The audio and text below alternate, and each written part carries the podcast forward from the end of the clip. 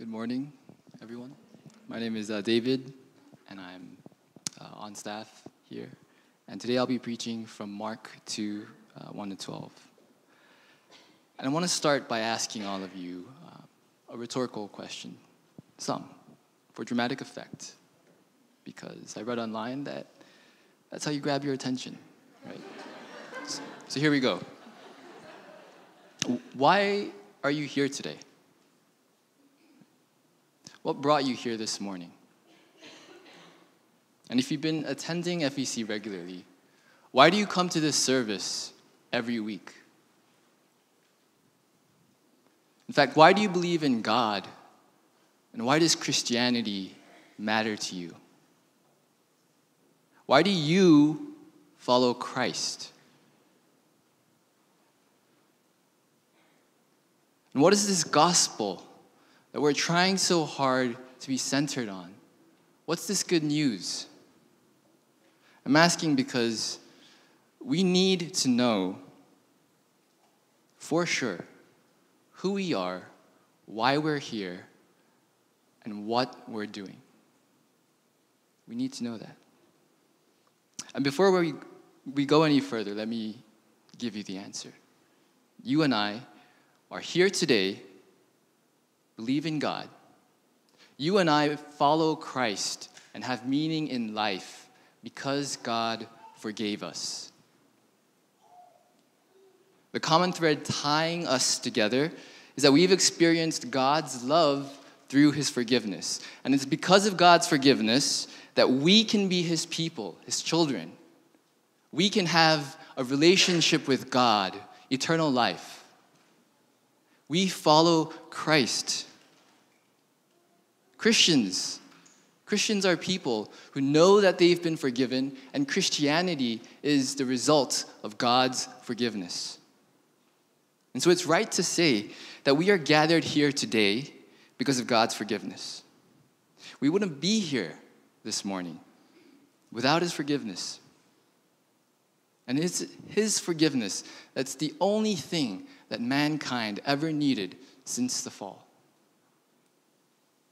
And so, as our sermon today covers God's promise that He forgives us, I pray now God, would you open our eyes so that we can see who you are, see the forgiveness that we need, the forgiveness that you showed us. And may we respond, glorifying you, loving you, devoting ourselves to you in a manner that is worthy. Pray, amen. And so, if you haven't already, please turn with me to Mark 2 1 to 12. And we'll be going back and forth a bit, so it'll be helpful to have your Bibles out. And as we follow along this fascinating story, I'll be asking three questions to help us see our relationship with Jesus. And as we answer these questions by going through the passage, we'll arrive at the truth of God's forgiveness. So the first question is how do we see ourselves? At this point in Mark's gospel, in verse 1, we find that Jesus returned to Capernaum and was at home. And what did he return from? Well, chapter 1 tells us that Jesus was doing ministry throughout all Galilee. And this period of ministry ends with his popularity reaching a point where he could no longer openly enter a town, and people were coming to him from every quarter.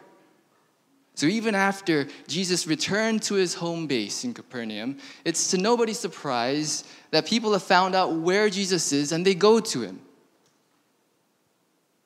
And then in verse 2, it says that many were gathered together so that there was no more room, not even at the door. So imagine this, everyone. Imagine. The house is packed with people and on top of that, Jesus is preaching the word, so everyone is listening intently. And these are details that set the stage for the drama that's about to take place. Mark paints this picture in which if you had any ounce of nunchi, the social awareness of norms and etiquette, you'd be appalled by what happens next. Look at this with me. Verse 3 says, And they came, bringing to Jesus a paralytic carried by four men. Now, because they tried to go through the door, but they couldn't, they go up on the roof. And back then, the house in this story would have been a one story building with stairs on the outside leading up to a flat rooftop. And the parallel in Luke 5 tells us that the men removed tiles, which could have been made of clay. And when they finally made a hole big enough, they lowered their paralytic friend down through the roof, laying on a mat. Now, we do see admirable determination. But the lesson here isn't if at once you don't succeed, then try, try again. The point here is that these men have broken not just someone's roof, they've broken cultural norms and they're causing a disturbance, being disrespectful and even shameful. In terms of plot, you know the reason why. These guys wanted their friend to be healed. But in terms of universal truth, in terms of universal truth, the reason why these men dug through this roof and lowered their paralyzed friend is because of something that we all need to know about ourselves. And it's that we're broken. We need to see that we are broken. Because already in these three verses, we can see glimpses of the human condition. Our brokenness can be as visible as the physical illness of this man. Our brokenness can even be as hidden as the doubtful thoughts that the scribes had that we'll get to later. And all of this, all this brokenness is brought about by God cursing mankind and creation because of our sin. There's no denying that we are sinful. There's also no denying that we're broken. And the second thing, the second thing that we see of ourselves, because we keep getting exposed to our brokenness in all manner and degree, is that we are instinctively in need of a Savior. Let's remember, let's remember that just before chapter 2 begins, Mark describes that people were coming to Jesus from every quarter and when Jesus came back to Capernaum, the people wouldn't let him rest. People were going to Jesus because he had an immensely growing reputation for teaching, healing, and casting out demons. And because, because he might actually be the fulfillment of a long awaited prophecy. And, and if Jesus wasn't the Messiah, if he wasn't, he'd at least be the greatest rabbi of the decade of the century. Now, that was the Jews back then, but don't we, don't we also look to salvation in all sorts of places, like, like it's a noun, in people, places, things, and ideas?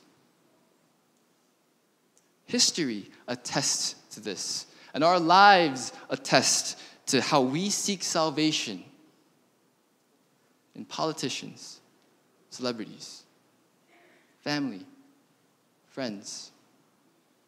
At home, we're definitely not at home.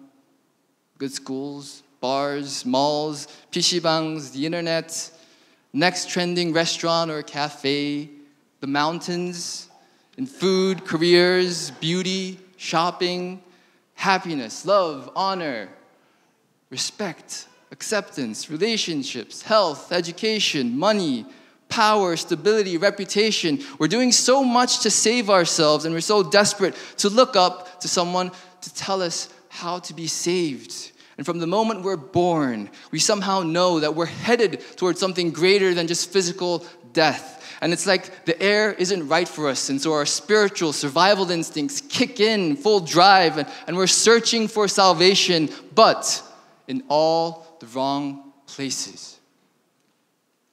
So here's why this matters. Listen.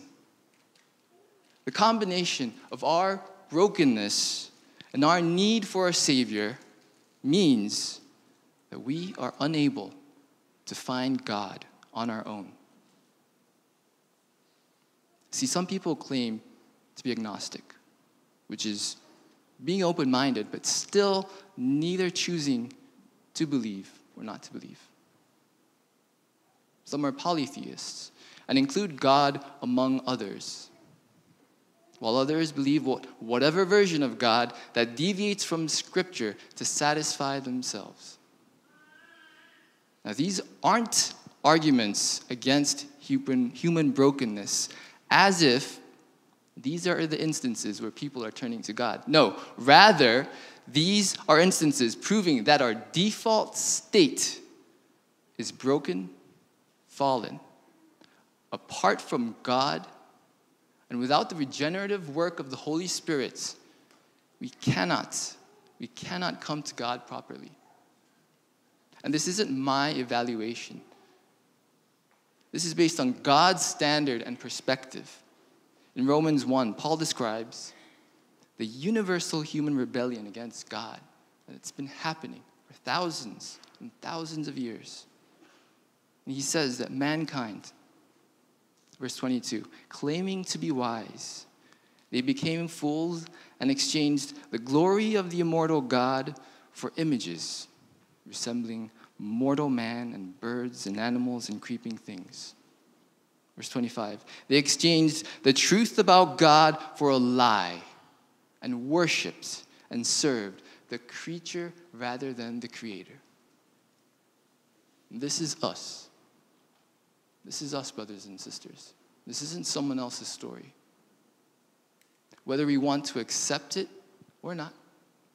The reality, according to the God who made mankind, is that we have fallen deeply. And so when you see someone else chasing after and pouring into whatever or whomever, don't judge.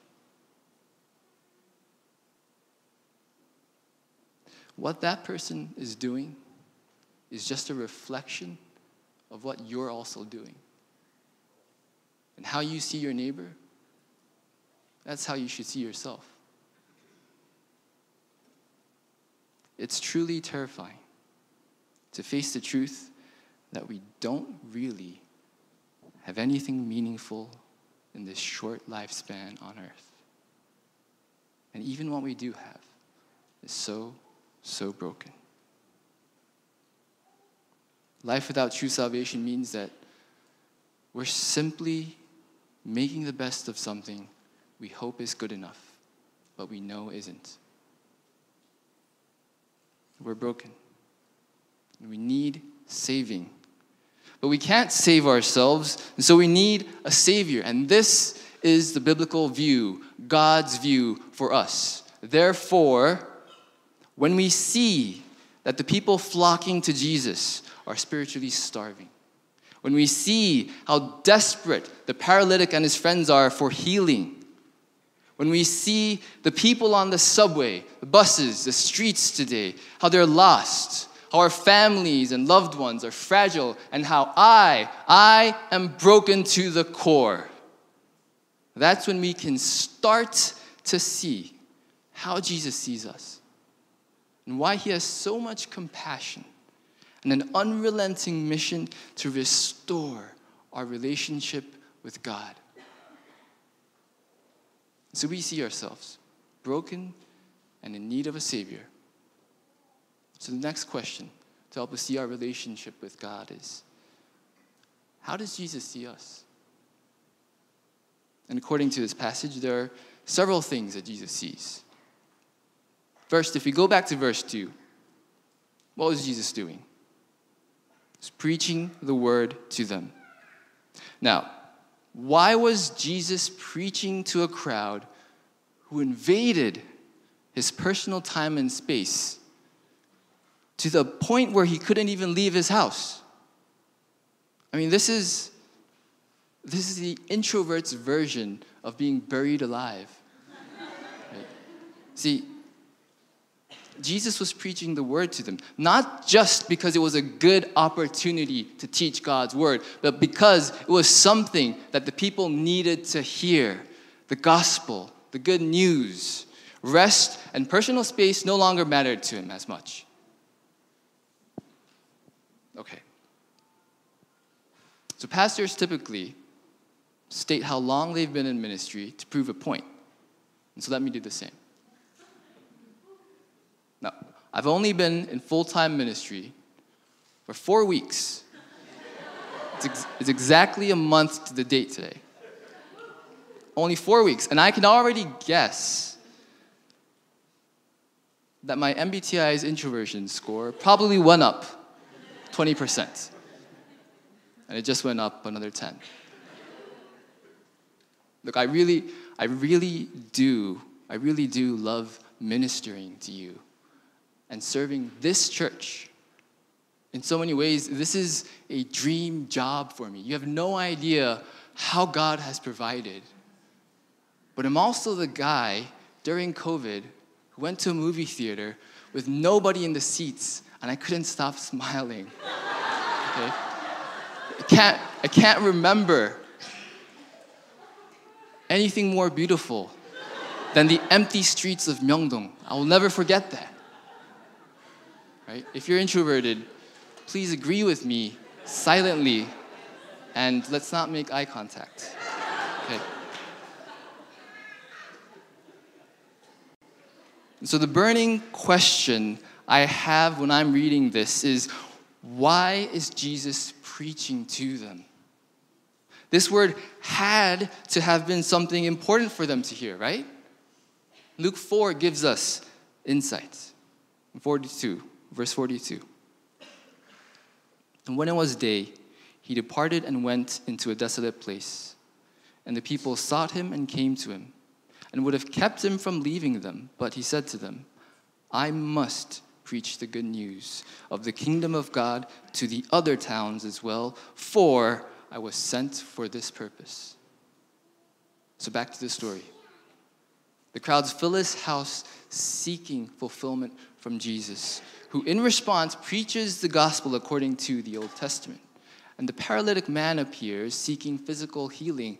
And when Jesus sees him, he looks right through the physical brokenness and straight into the inner sinfulness and says in verse 5 Son, your sins are forgiven. So when Jesus sees us, he sees the entirety of who we are, not just the physical, emotional brokenness. But Jesus sees a nature that has taken root at the core of every human heart. Now, this passage is often preached to highlight the men's faith and the extent to which they are seeking out Jesus. And Jesus does, in fact, respond to the paralytic because he saw their faith. He saw the faith of the paralytic and the men who brought him. And Mark, in his gospel, highlights several instances when an individual's faith prompted Jesus to heal. You have the women who bled, who bled for 12 years, the Syrophoenician woman. So, yes, yes, we too. We too need to be extremely bold in putting our faith in Jesus, and we need that. I'm not denying that. But for this passage today, I'd like to focus on the fact that Jesus did not respond right away to their faith by healing the paralysis. Rather, Jesus responded first by addressing the paralytic's sins. And this was not what the people were expecting. You can clearly, clearly see this with the Pharisees, the scribes' reactions. Jesus sees our brokenness all throughout this world. But ultimately, the pinnacle of our brokenness isn't sickness, warfare, poverty, injustice, or even physical death in and of itself. The pinnacle of our brokenness is how it has permanently solidified our separation from God and causing us to turn from God and harden our hearts against Him. In Psalm 14, King David writes The Lord looks down from heaven on the children of man to see if there are any who understand. who seek after God. They have all turned aside. Together they have become corrupt. There is none who does good, not even one. Not even one. How broken and sinful are we that we live in a world that God made?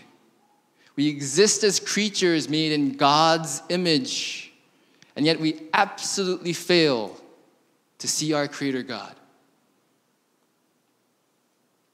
And so when Jesus sees the paralytic, what's being highlighted in the text is that Jesus is God and he sees all things. He sees the illness and pain in the man, but he also sees the sin that leads to the separation from God. Now, Jesus, being human, probably never met this man before, but Jesus, being God, saw all of him. And you know what? He's been seeing all of us and how nobody's been able to escape sin since creation. And so, what this means is that for Jesus, he saw not just a priority, but the greatest urgency that we need forgiveness. Now, there are three things, three things I'd like to mention about the word forgiveness that we see here in verse 5. It's not explicit in the text, but I need to share this with you because this is awesome. First, the word for forgiveness here means to release from legal or moral obligation or consequence. To release from legal or moral obligation or consequence. Now, it's the judicial term that affects one's legal standing or position. And when this word for forgiveness is being used, the paralytic is essentially no longer guilty for his sins that were forgiven. But this word being used also implies that someone with the rightful authority needs to be the one exercising this kind of forgiveness. Second, this word must be understood in a Jewish context. Jesus, who's using this word, is Jewish. Capernaum is a Jewish town, so the people who are gathered there are most likely Jewish. And the scribes who are there also, they're the religious teachers of the Jews. Now, in the Old Testament, which was the Jewish Bible then, you won't find that many instances of the word forgive, which is surprising for us because the Jewish religion is centered on God's forgiveness. There is, however, a colorful range of imagery and synonyms for forgiveness like pardon, atone, cover, blot out, remember no more, purify, wash. And more importantly, forgiveness was something that the people needed and God could give. And only God was the one who could forgive their sins because they knew that all their sins were ultimately against God. And so in Genesis, when Joseph, when Joseph is tempted by his mistress to commit adultery, he explains that betraying his master would be a sin against God. And likewise, King David, after sinning gravely against others, repents to God, Against you and you only have I sinned. And so all of our sins, too, ultimately are against God. And that's why it's only God who's able to forgive. And the third point about the word forgiveness in verse 5 is that Jesus himself is claiming to be the one forgiving sins here. See, notice that this word is in its passive form, are forgiven. And that begs a question, right? Who's forgiving? Well, of course, God is. And that's why this type of passive verb is often called a divine passive. God is understood to be the subject. But if we think about this a bit more, is Jesus here claiming that it was God and not himself who forgave the paralytic sins? No.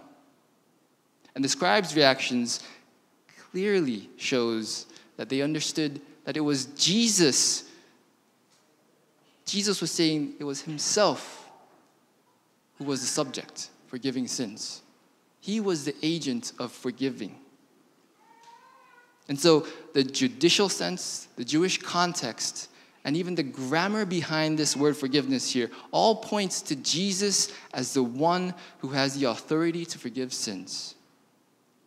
And when Jesus is saying to the paralytic, Your sins are forgiven, he is either absolutely blaspheming to the highest degree, or he has to be God in flesh. And so we reach this critical moment in the story where we need to answer for ourselves how we see Jesus. And that's our third and final question for today. How do we see Jesus?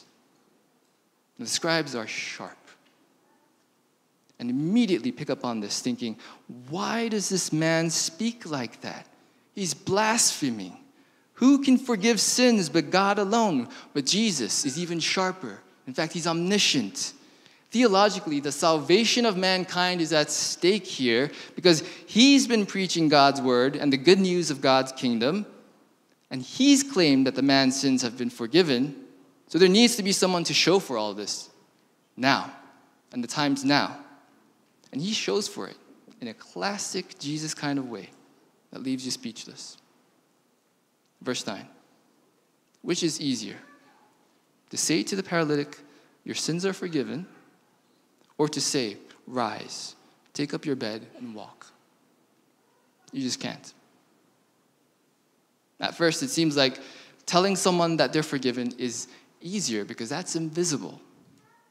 But we know that only God can forgive, and we're not God. So we're forced to choose that telling a paralytic to get up is easier, which still isn't. And so the point here is that it's not our place to decide. It's not our place. We think we have authority, but it falls infinitely short of God's authority. And the point here is that Jesus does have the authority to do both, and so he does both. He heals the paralytic to show that he can command sickness at his whim. And his healing in turn proves that Jesus has the divine authority to forgive sins. So, game, set, match. And the people there are all amazed and they glorify God. They've never seen anything like this. It's truly amazing. But while Jesus claimed the authority to forgive, and he claimed that the man's sins were forgiven already, there still needed, there still needed to be a sacrifice for this forgiveness. Jesus knew that the forgiveness was already given, but that was only because he was going to be the one who would make that happen. See, if God didn't commit to forgiving us, then the Bible, Christianity, and the meaning of life all gets thrown out. If God didn't commit to forgiving us, then we wouldn't need to be sitting here right now. I would have chosen the wrong career. And there'd be no real point to anything we do because, in the end, as we stand before God, bearing our sins against Him, we would not be forgiven. There'd even be no way to be forgiven. Because if is there anything that we have that isn't touched by sin? Is there anyone here today who has no sin at all, is as pure and holy as God is, and is worthy of being offered as a sacrifice to cancel our sins? No. No, there isn't. The more time I spent on this sermon, the more I was convicted of how lightly I had been taking God's forgiveness. As if forgiveness was only tied to the moment of my conversion, like an event in the past. But am I not still sinning? Even though I'm saved? Exactly how am I being considered righteous and innocent before God's judgment?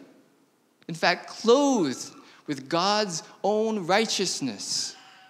Because I know myself, I know my thoughts, my intentions, my judgments, my actions. I sin again and again, and I hold on to the truth that God has forgiven my sins. But I keep sinning day after day, month after month, year after year, and at some point I realize no, God, it's not okay anymore. I really don't deserve this grace. I see that I deserve punishment. But even if I do get punished, that wouldn't stop me from sinning. So, why is all of this? Why are all my sins forgiven? What on earth is so powerful, so great? That God, you're saying that my sins are forgiven. That's Jesus, the perfect sacrifice. That's true grace. It's incredible mystery how Jesus' sacrifice was God's plan to forgive us and restore us to Him even before the foundation of the world, that we should be holy and blameless before Him. Amen. But while Jesus claimed the authority to forgive and claimed that the man's sins were forgiven already, there still needed to be a sacrifice for forgiveness.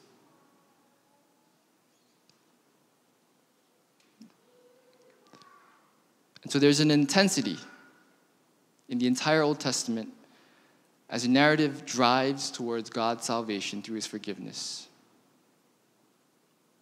And God's forgiveness is made possible because of who God is and what he's done for us on the cross.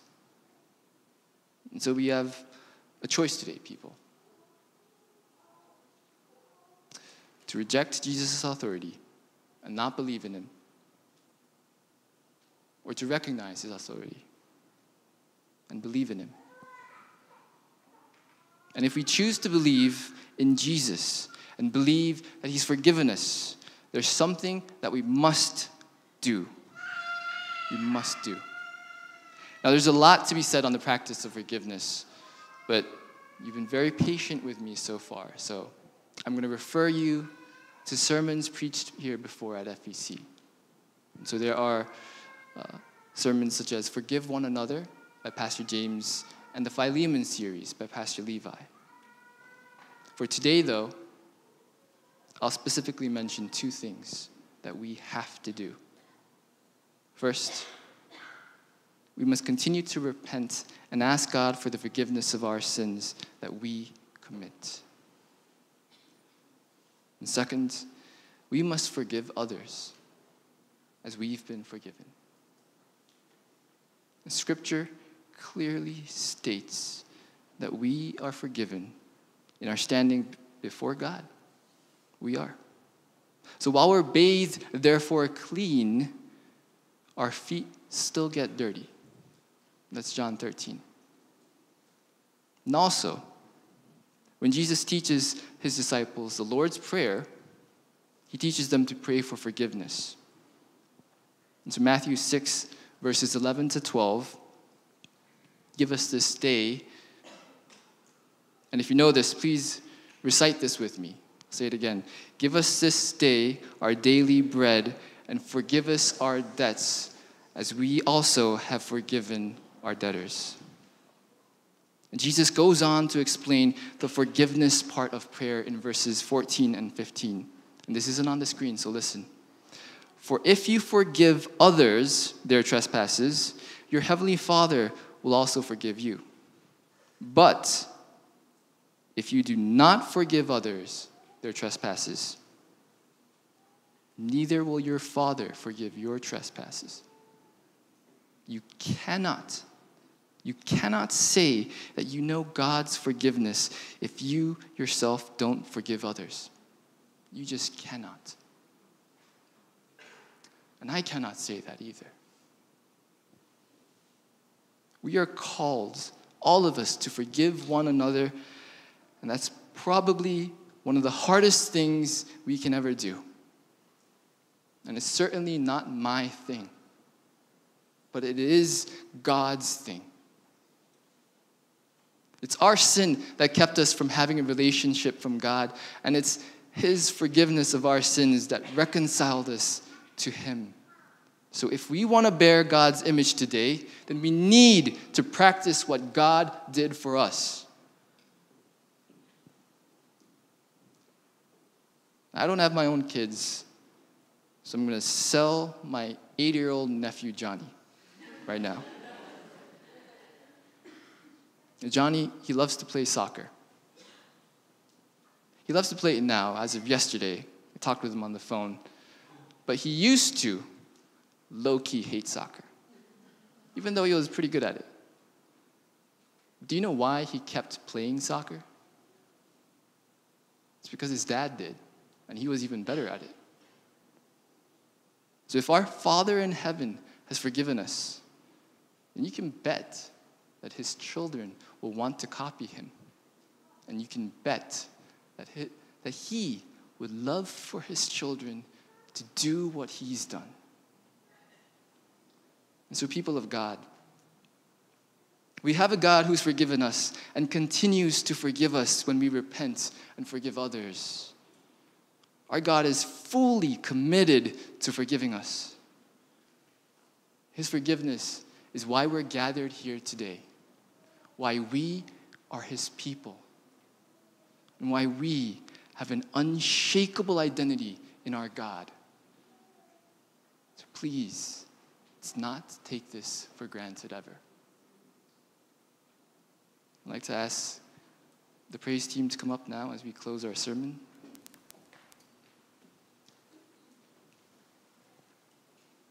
And can we take this time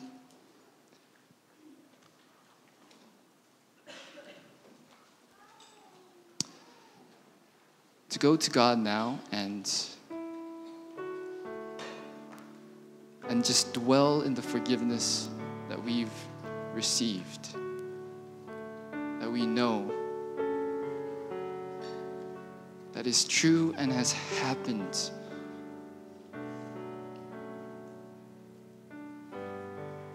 because we can never really have enough of God's forgiveness.